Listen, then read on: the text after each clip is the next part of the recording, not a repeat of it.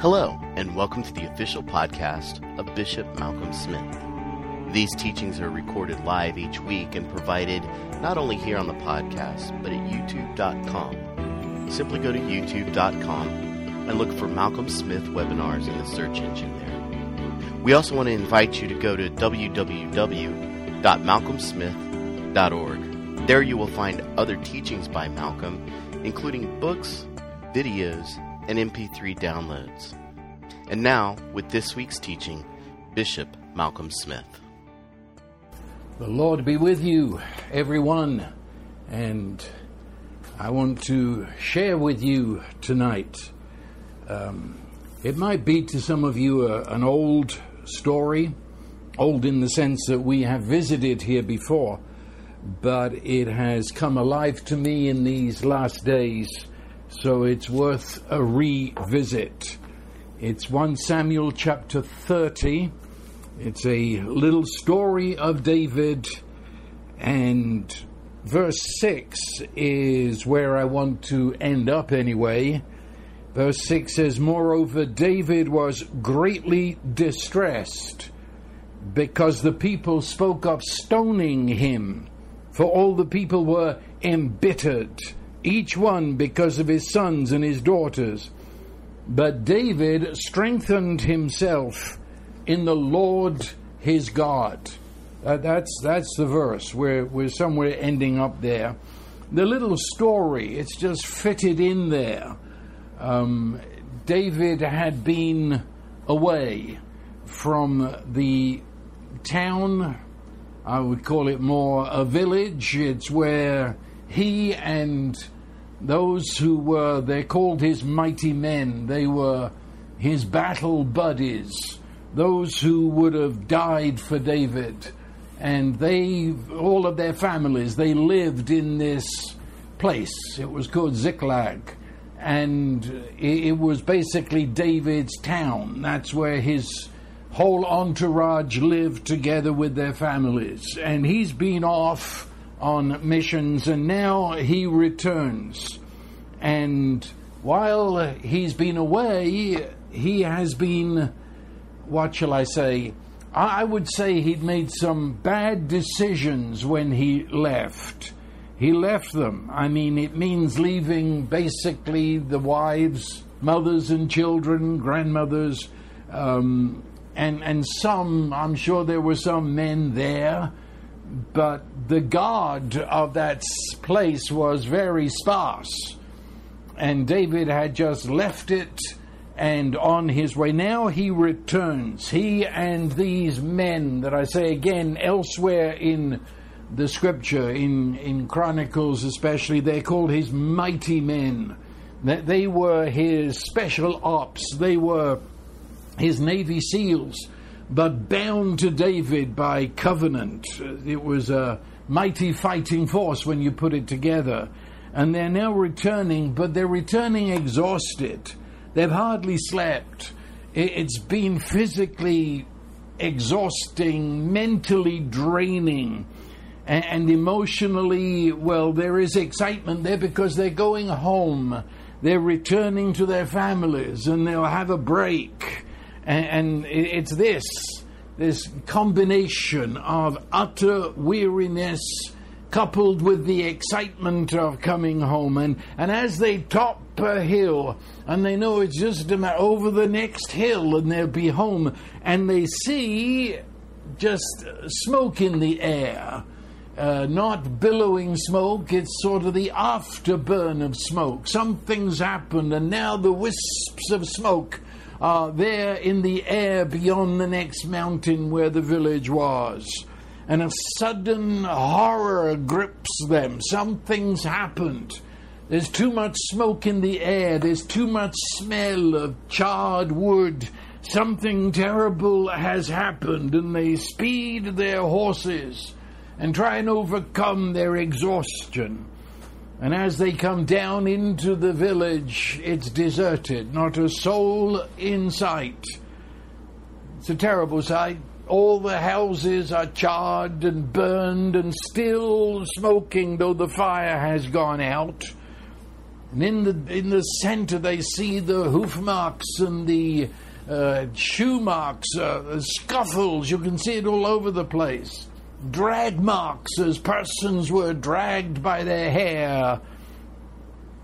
And as they look on the scene, they know someone came while they were gone, some force that overcame the village and have taken them captive. At least we hope they've taken them captive, otherwise, they killed them. It, can, can you imagine? You came back in that exhausted state of mind, and now this. And, and they broke it's amazing just to read it that they, they broke these, the mighty men, those who were mountains of strength, and they, they just couldn't take another thing. It was the straw that broke the camel's back. And, and of course, these are Middle Eastern men who are not ashamed of their emotions, and they begin to weep they're thinking of their wives and their children. They're thinking of their hopes and their dreams, and it's all gone up in flames, and all they're left is with black, charred skeletons of houses.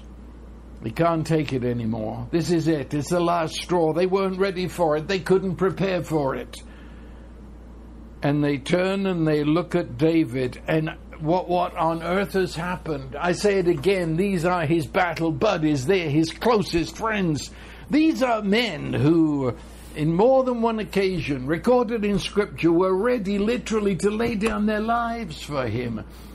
But there's something's gone wacko in their heads. It's they've broken somewhere deep inside and they turn toward David and their look and their muttering, it says it all. It's his fault, you say. He should have said to God, he should, he, he's the leader, he's the one that the Lord has already said would be the next king of Israel. Some king is he, some leader. He didn't set a God. He left our women and children to fend for themselves. That was the mood. You could cut it with a knife. Some are even fingering stones because that was the way today, in at least in, in the US, we call it a lynch mob. They're going to take justice into their own hands and stone him to death, life for a life. I, I, I don't know, I really don't know what had happened to these men who were bound covenant friends but it happened. And David is shaking with his own grief. And it says David wept, and they wept until they could weep no more. And as they did so, the anger rose within them.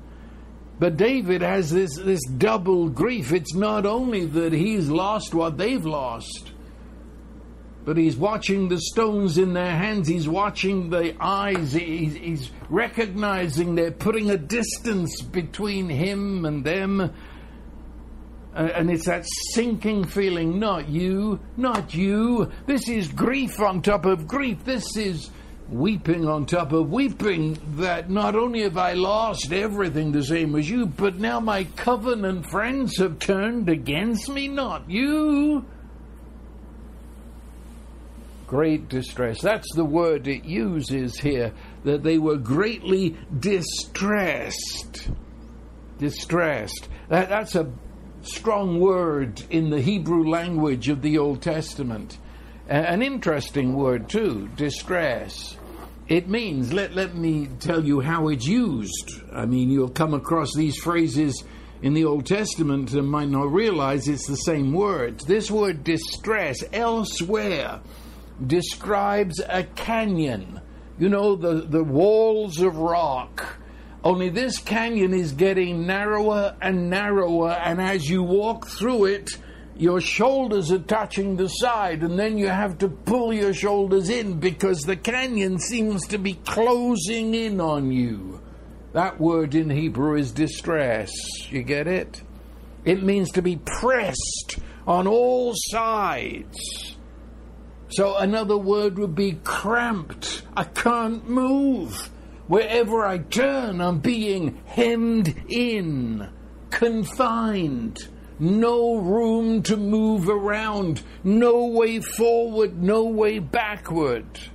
Okay? I, I suppose a good word in modern English would be overwhelmed. I feel I'm drowning in these events. Distress. That's that's what.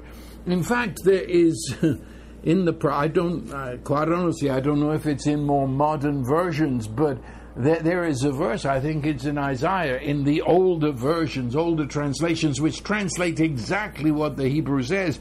And it's this word, but it translates as your life has become a bed too short and a blanket too narrow. Now, there, there's a picture for you. I, I, I don't fit, you see. I don't fit. I, and my, my legs are hanging over the end and I can't cover myself. The blanket won't cover me. So he says, in life, I, I, I, I I find myself hanging over because nothing fits. I, I, I, can't get a hold on this. I can't cover myself. I can't protect myself. I'm overwhelmed, distressed. That's, that's it. That's where they were. They were distressed.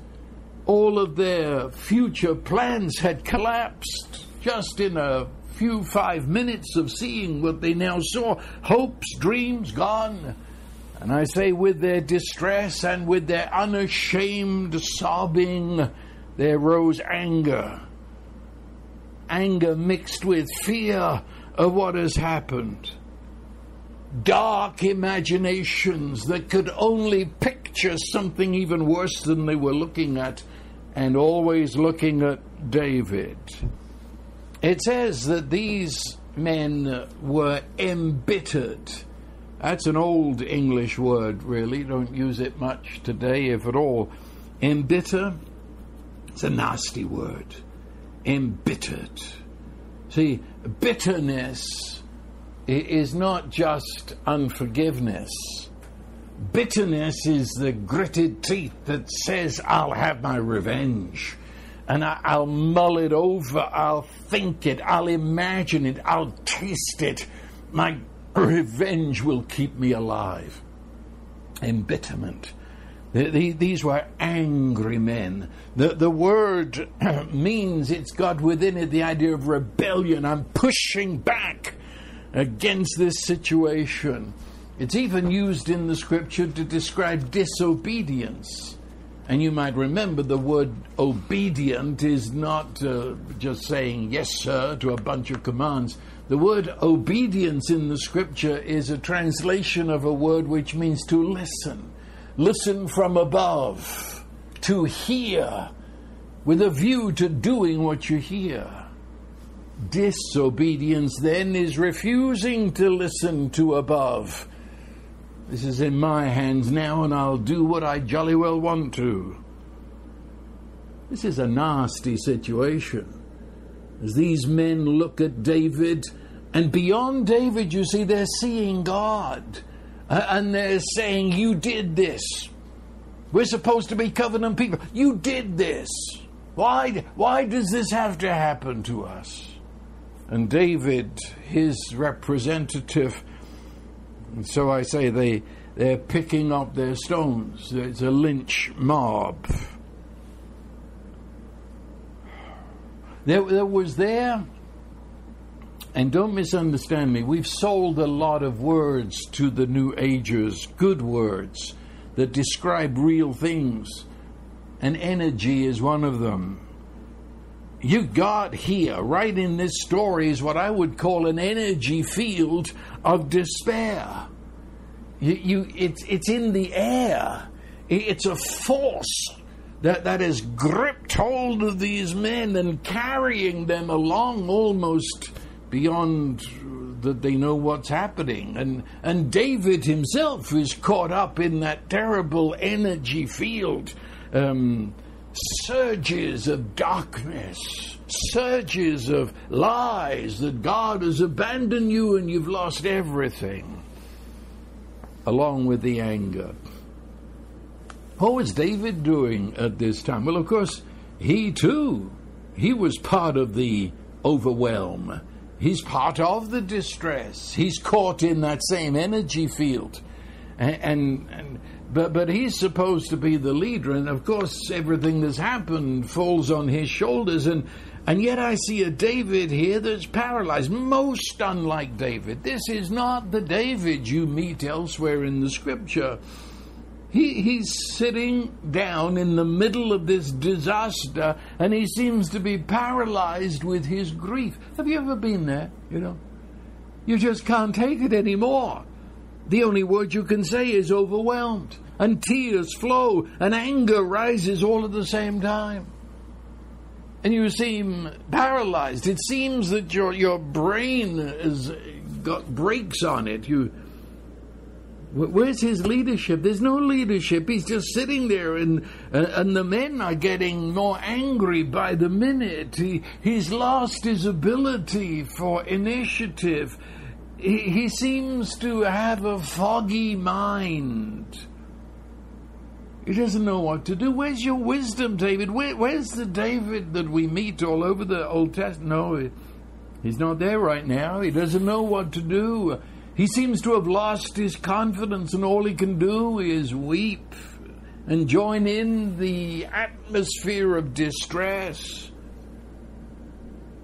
And wh- where's his joy? The joy that leaps and dances through the Psalms. He, he seems to have lost that.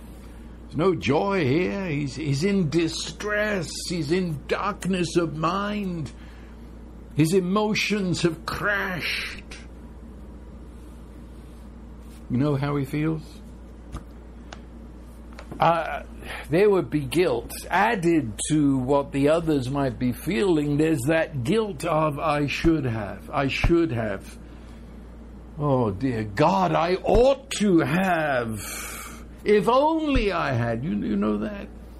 Round and around, like some sick misery go round in the devil's playground. Around you go, around you go. And, and you, you come back very quickly to where you started. And off you go again. I, I should have set a guard. I, I should have left some men behind. I should have. Oh, if only I had. And then comes the shame.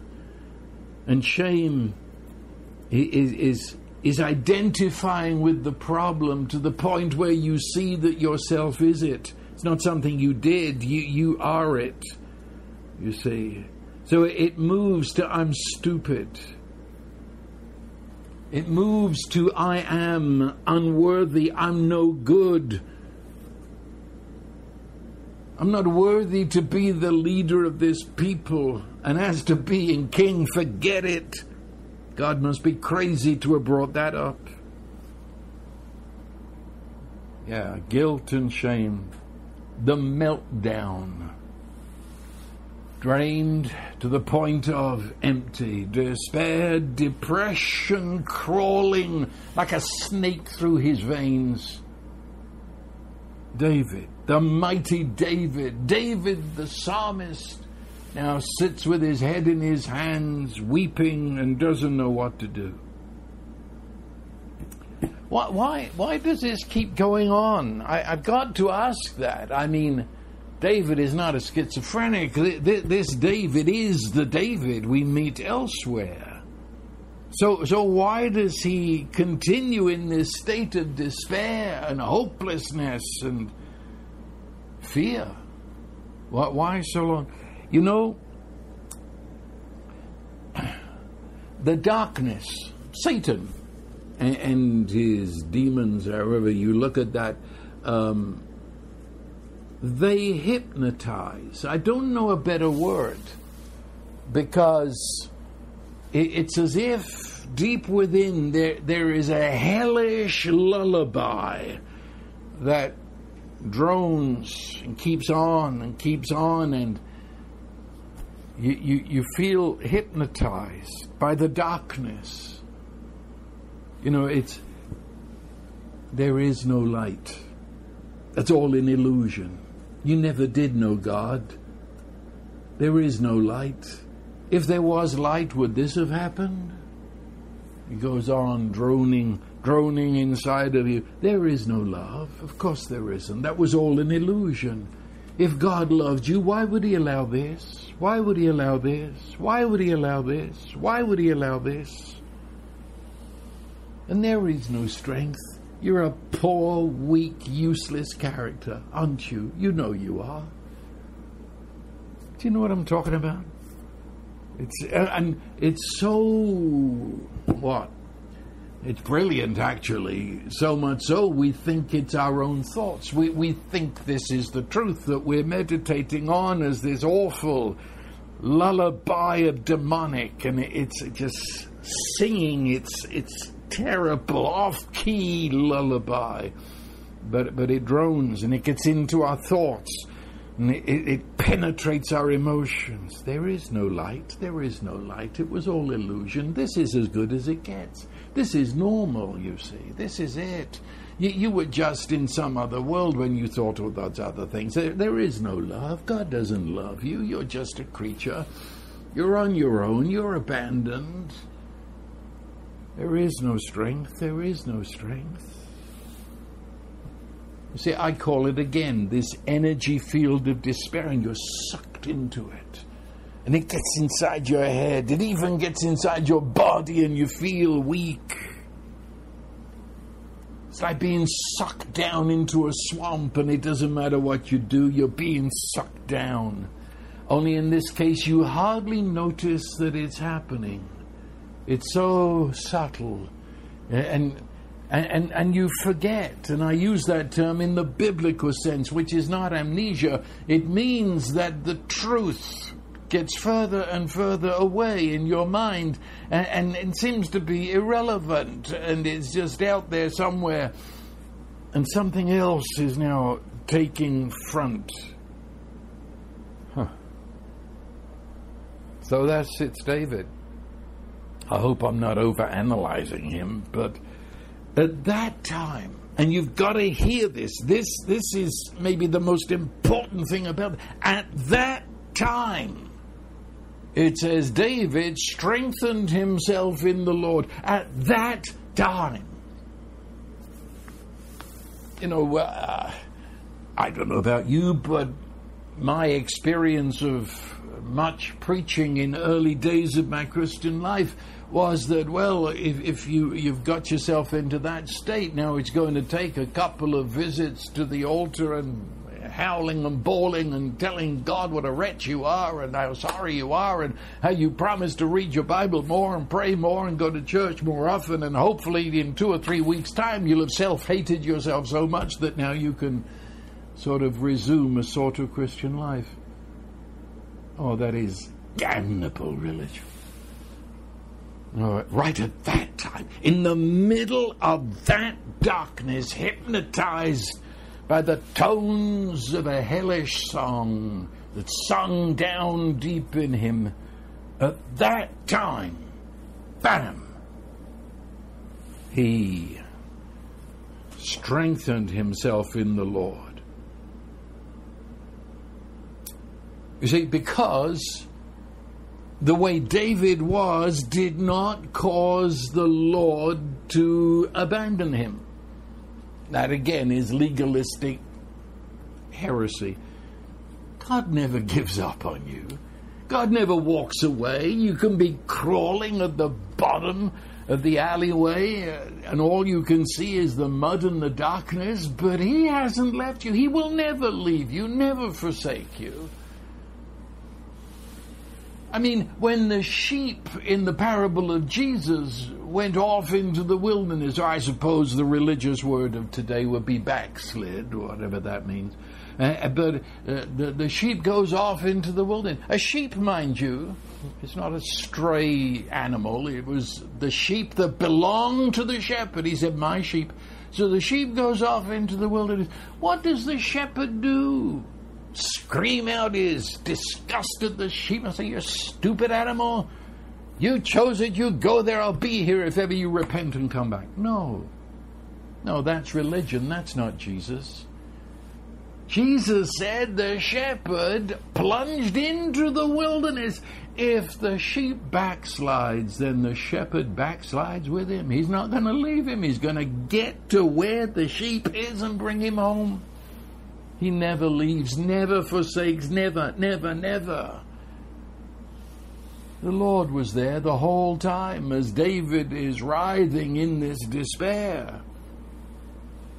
The Lord is covenantally committed, which means I love you even if it kills me to do so, which is the meaning of the cross, isn't it? But this word strength strengthened himself in the Lord. Some of your versions say encouraged himself in the Lord. Well, whatever.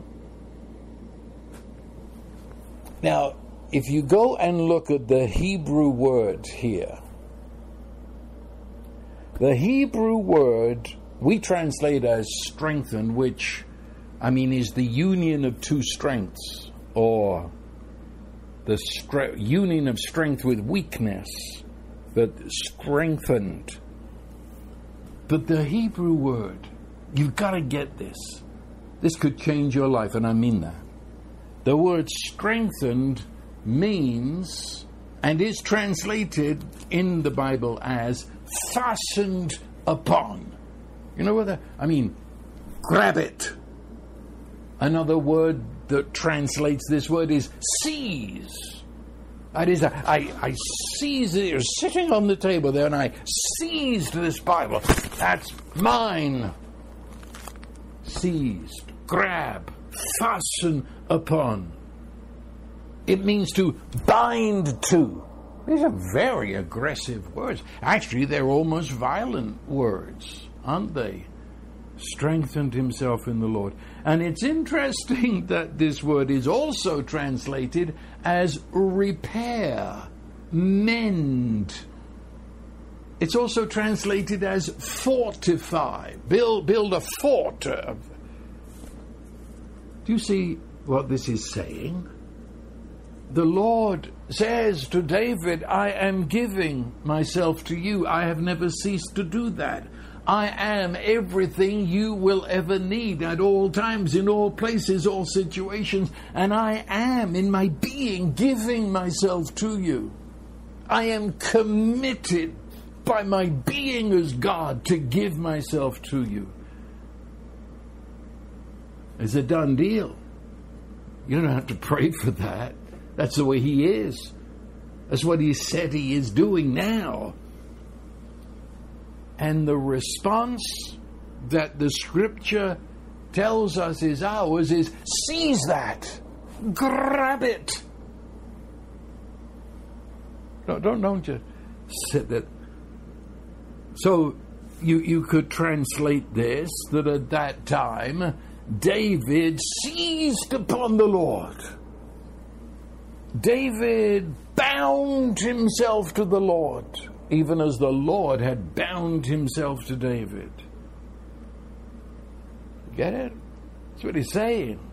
And in so doing, a union took place. The strength of God became David's strength. The courage of God became David's courage, or en in courage.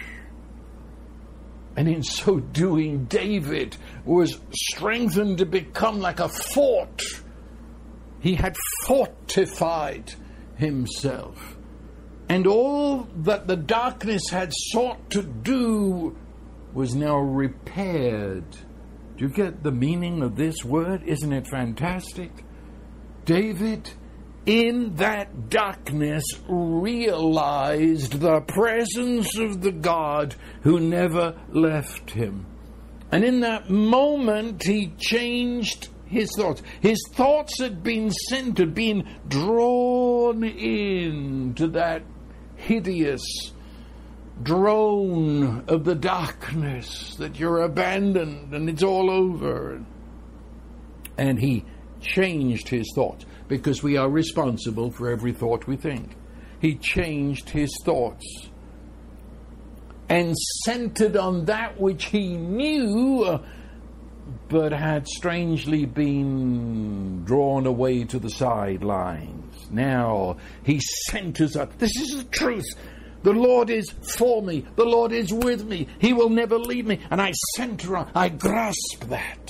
I grasp it in contradiction to everything my senses are telling me. I choose in the middle of this darkness to trust Him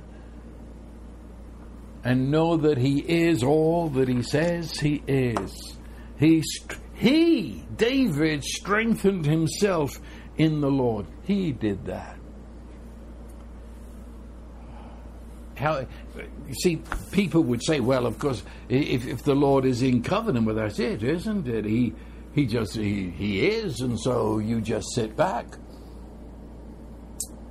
No, because God is love. And love, think about this, love can never impose itself.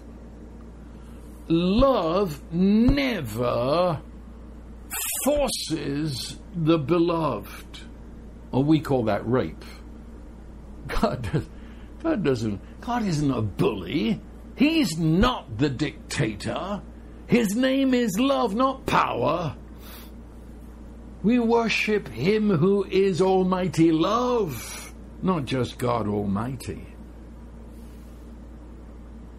By which I mean God does not burst in, intrude into David at this time and says, Get a life, man.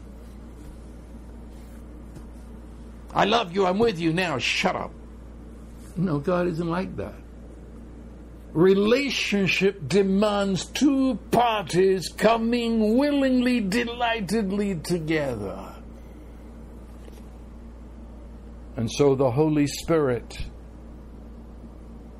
in such a time, in the midst of that darkness, the Holy Spirit does not force us, He opens our eyes into that darkness he will shed his light. And sometimes, because of the intensity of the moment and darkness, that light can just be a thin sliver of light, but it's light. And he speaks, and sometimes the babble of other voices inside our head are so loud that his voice is but a still small voice, but but he's, he's showing us the truth. He's showing us the truth. He's showing us things are not what they seem to be. The grace of God, and grace is the presence of the Holy Spirit in the act of enlightening us and giving to us. The grace of God now draws, and the energy field of the Holy Spirit is stronger than all the energy field of the darkness. And so He, he draws us it's His voice that says within us, Wake up! Remember who He is, remember who you are. This shall not be. And we awake and we take, we seize upon the vast love and strength and victory of the Lord. Do you get it? Strengthened himself. Just didn't wait there and somehow let God do it. Because you see, some of you, I, I was one back in those most ancient days, we, we would just surrender, you see, just surrender. And, and that's why you could your your praying was so weak and ineffective. You never seized anything. It, it was all a, a matter. If it be your will, it's okay. I've got nothing to add to this. I, I daren't even bring my feelings to this. It's just if it be your will. I surrender. I've entered into the most passive life. Well, I'm sorry, old chap, you left the whole Bible behind you because the Bible centers upon this. This reaching out and taking. You see, put it like this a gift can be put into your lap, and there it is.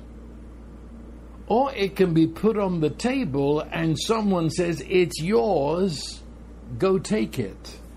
And that go take it is the word that's commonly used throughout Old and New Testament.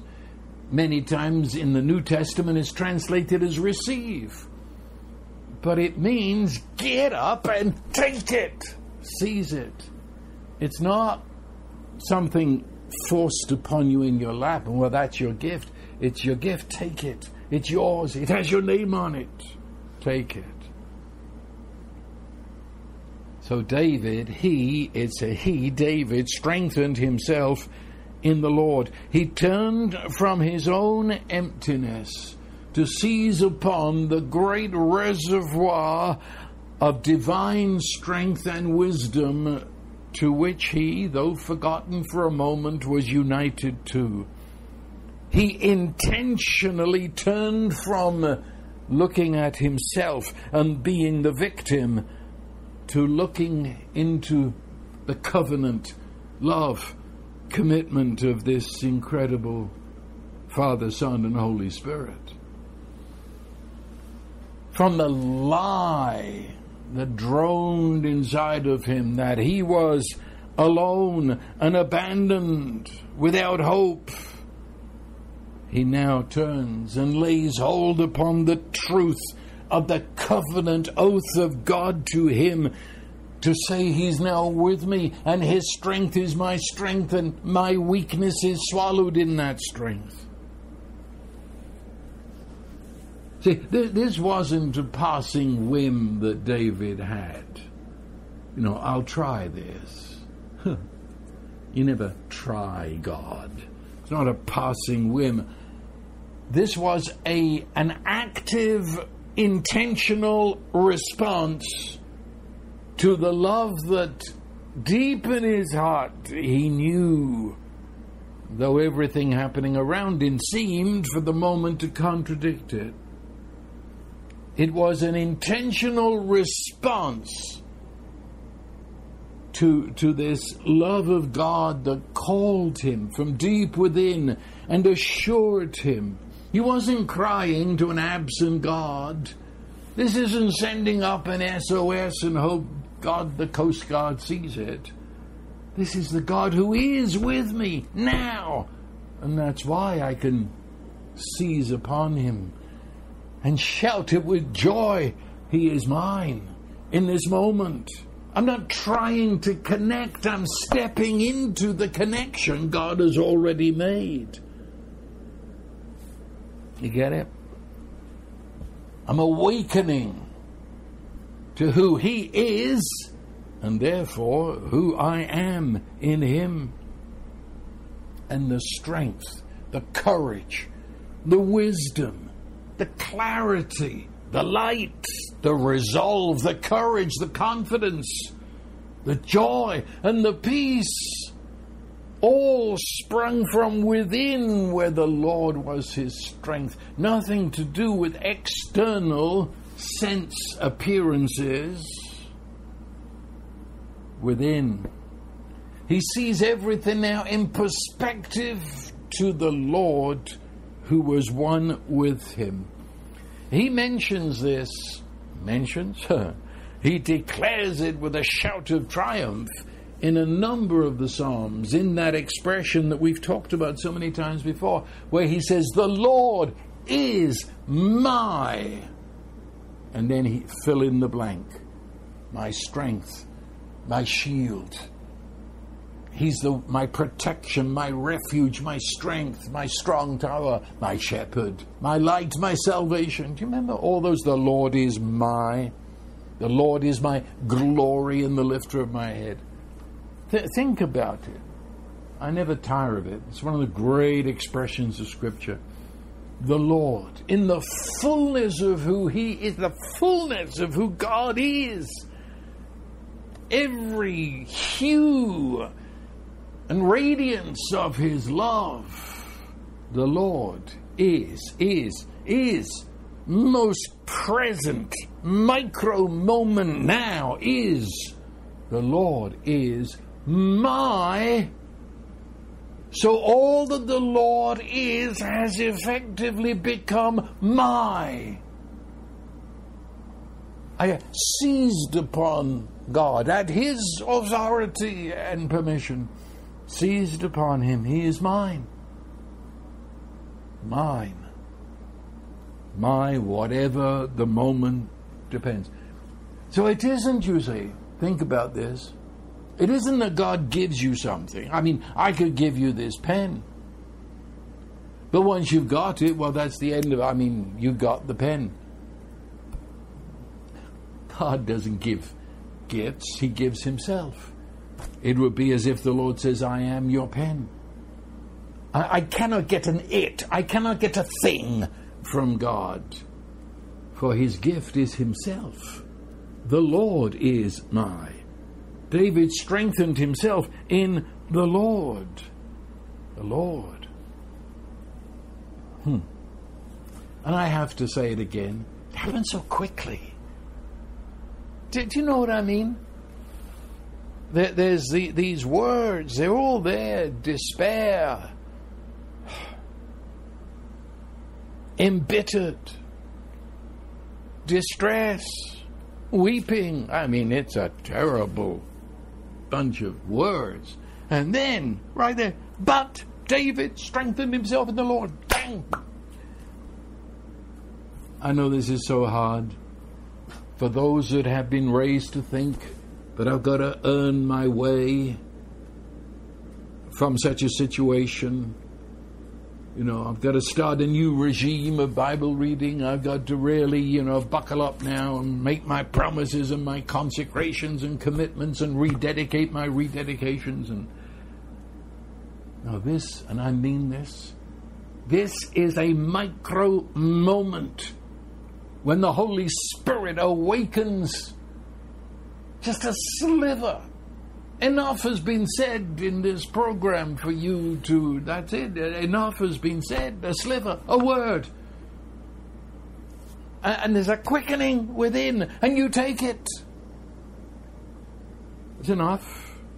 It's a moment. The connection, the bond, it already is. I, I take it. Lay hold of what is mine according to the truth of God. He's anchored in God. Yeah. Anchored in God. He took the gift. He's present to him who has always been present to him.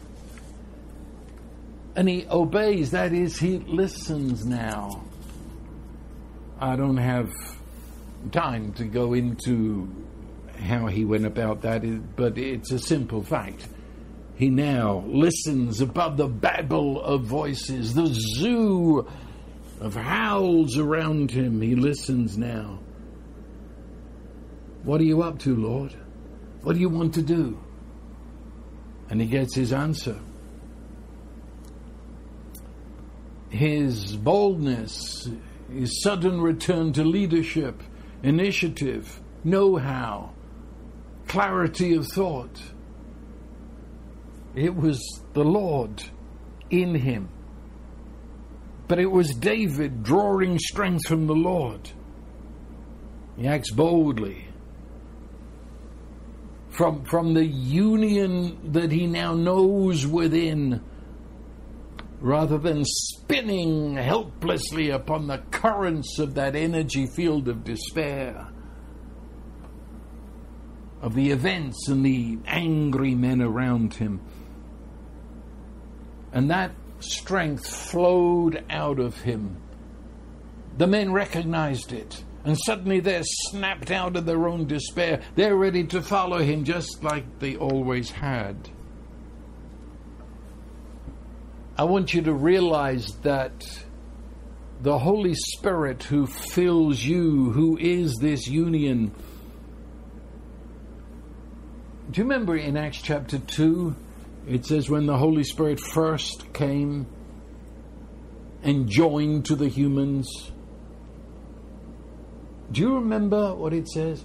The Holy Spirit filled the place where they were sitting and then filled them. You might never have thought of this before, but the Holy Spirit, Christ in you, is not only in you, but also around you. He fills the place where you're sitting. I say it again if this energy field of despair is so strong, greater is He that is in you than He that is in the world. And therefore, for you just to show up in a room, for you to show up in the middle of the darkness and despair, you bring that presence of God.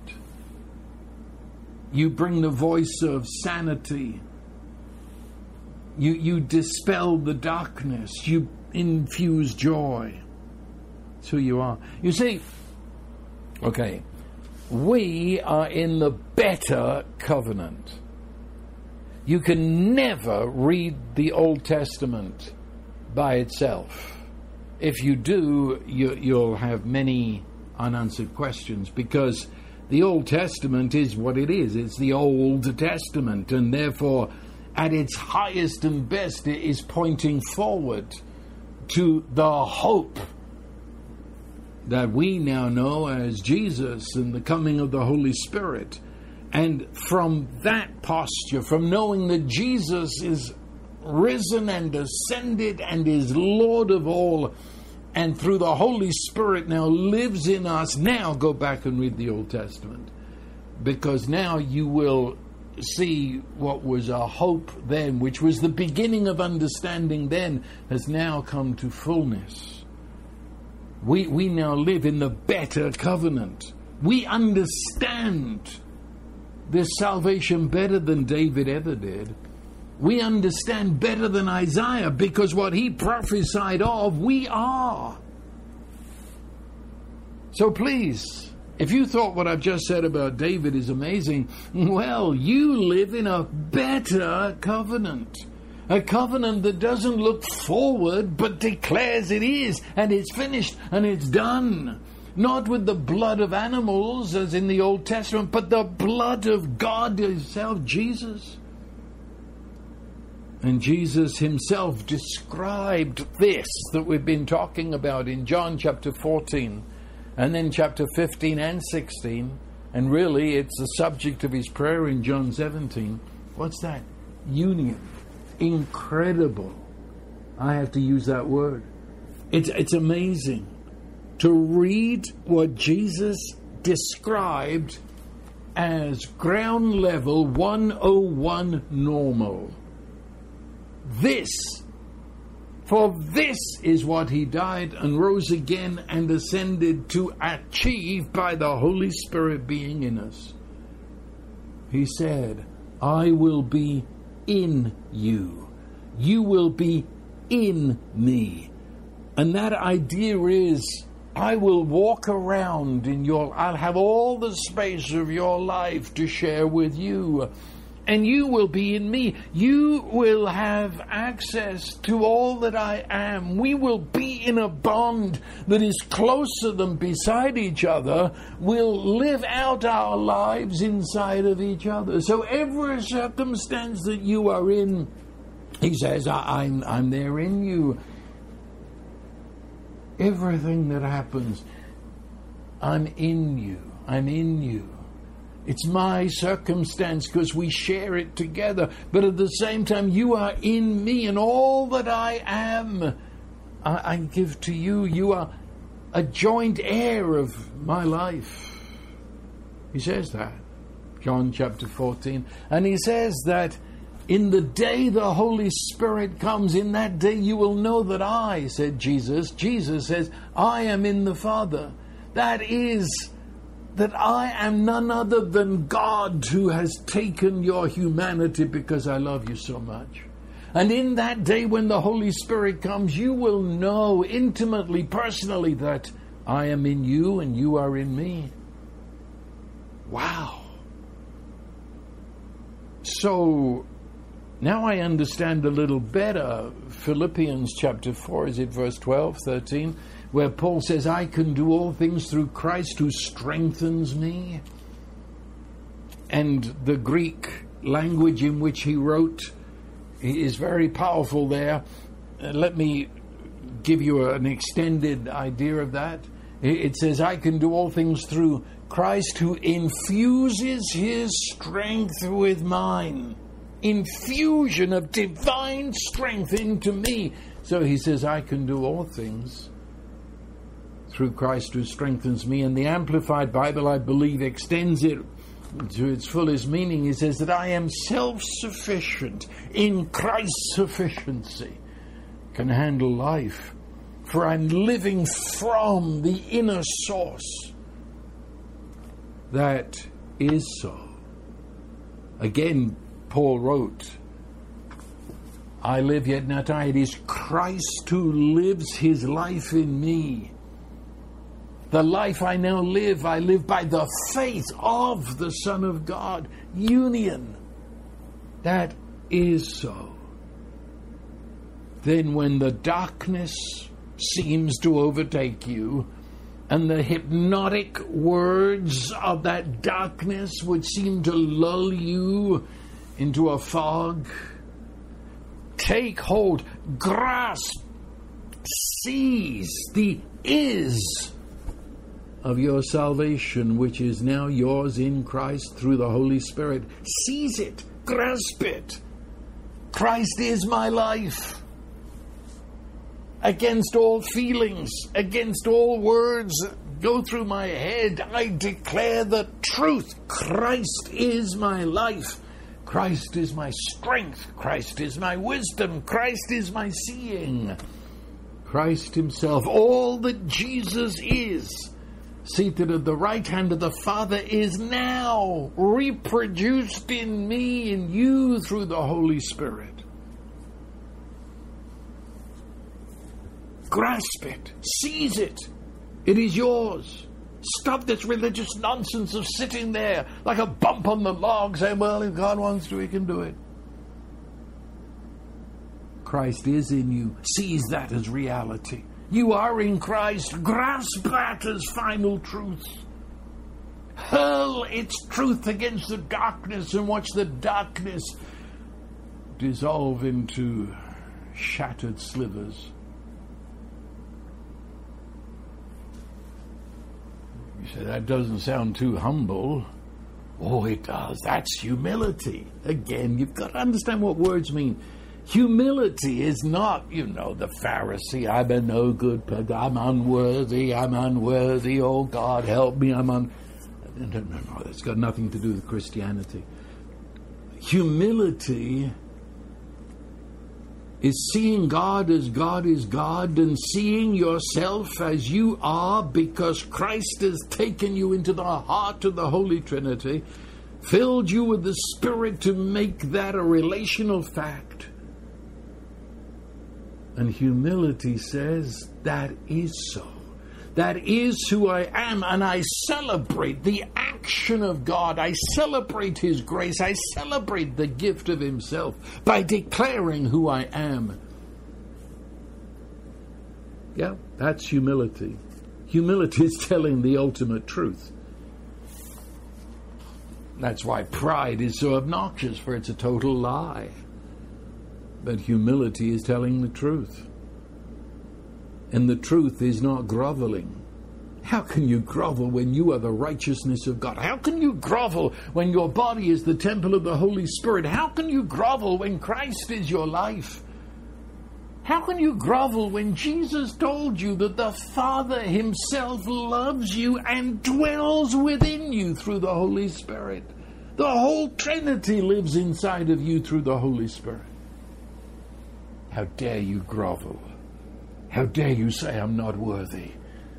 God has counted you worthy. He has bestowed on you a worth which is no other than the blood of Christ. He purchased you with that blood. And you see, this Holy Spirit of whom I speak, though you be born again but this morning, but you are just a baby Christian, though you have never understood. You confess that Jesus Christ is Lord, that He loved you and He gave Himself for you. Then let me tell you, you could only say that because the Holy Spirit was inspiring you too. let me tell you that in saying that, you are declaring that the Holy Spirit dwells within you because the scripture says that if you don't have the Holy Spirit dwelling in you, you're not His. And just to know that He loved me and gave Himself for me, you're declaring you're His. Therefore, the Holy Spirit. You may be totally ignorant of that. You might have neglected the Holy Spirit. But he, you couldn't put Him off. He's continued to work. The very fact you're listening to me tonight is the Holy Spirit led you here. Holy Spirit right now is opening your eyes that you might lay hold upon all that is yours in Christ and know the fullness of God's strength surging through you, that you might be more than a conqueror, a Christ in you person. And now the blessing of God who is Almighty Love, the Father, the Son, and the Holy Spirit. Open the eyes of your understanding. Flood your inner eyes with divine light, that this night you shall see who you are in Christ, who is in the Father, that you might know this because the Spirit is in you. And therefore Christ is in you and the Father is in you. Open our eyes that we might walk in your boldness and that we might dare to grasp and seize a hold on that which is ours. So I bless you, and so it is.